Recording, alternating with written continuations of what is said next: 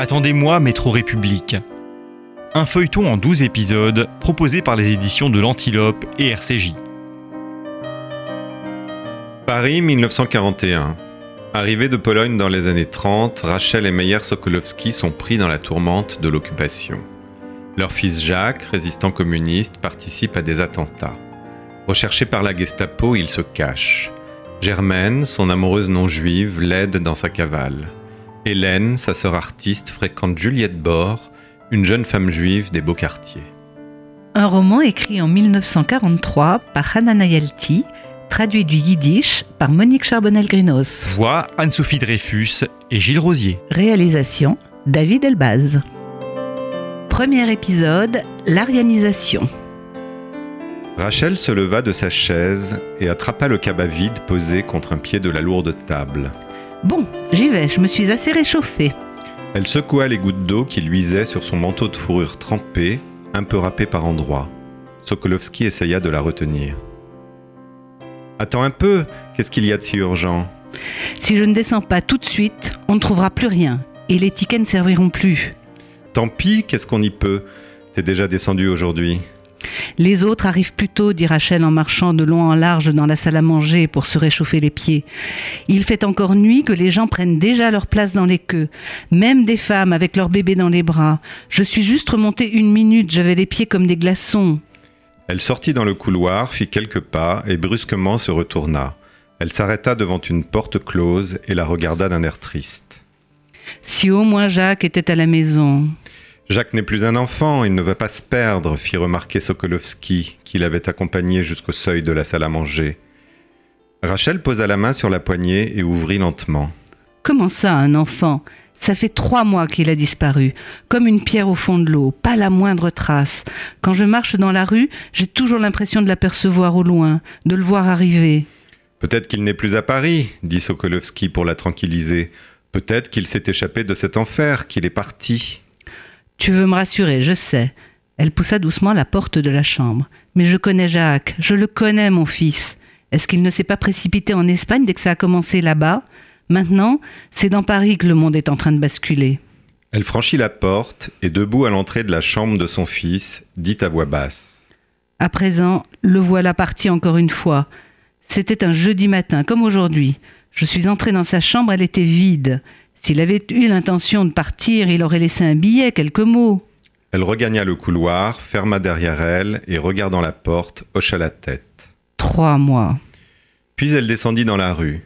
Monsieur Sokolowski s'apprêtait à sortir pour sa brève promenade matinale. Avant cela, il parcourut les pièces vides comme il en avait pris l'habitude depuis quelques jours, histoire de vérifier que tout était en ordre. En d'autres temps, il ne se mêlait pas de ménage, les problèmes domestiques étaient du domaine de sa femme. Lui, il était plongé corps et âme dans son travail. Faire attention, il avait ça dans le sang, et tenir les choses en ordre était devenu pour lui, commerçant depuis toujours et patron de son propre magasin, une seconde nature. Mais quand il avait quitté son échoppe du Pletzel, le quartier juif de Paris, pour s'établir dans un vaste local sur les grands boulevards, avec déjà à l'époque plusieurs employés, dont une personne spécialement pour la comptabilité, il avait l'œil à tout. Il donnait lui-même le tissu au façonnier, réceptionnait la marchandise et revérifiait les comptes à l'ancienne. Mais depuis que ses biens ont été arianisés, il ne sait plus à quoi consacrer son énergie. Il n'a plus le droit de mettre les pieds dans son magasin. L'administrateur provisoire installé dans les lieux s'y entend pour laisser péricliter la boutique. 15 ans à travailler d'arrache-pied et d'un coup, te voilà retiré des affaires. De temps en temps, son ancien caissier, Henri Leblanc, lui donne des nouvelles de là-bas. Il l'avait engagé gamin comme garçon de course, ce Leblanc. Lui-même n'était encore qu'un petit boutiquier dans le Pletzel. Leblanc et lui s'étaient élevés ensemble. Sokolowski l'avait poussé, l'avait envoyé étudier un peu de comptabilité. Il l'avait empêché de boire plus que de raison et en avait fait un homme présentable. Aujourd'hui encore, Leblanc lui en est reconnaissant. Quand il rencontre son patron d'autrefois dans la rue, il ne le lâche plus. Il l'entraîne dans un bistrot et commande d'une voix tonitruante. Garçon, un cognac martel pour moi et une autre Vichy pour l'ancien. Et à chaque fois, il lui répète la même chose. On est tous dans le même pétrin, mon cher ami. Dans le malheur, il faut boire un coup.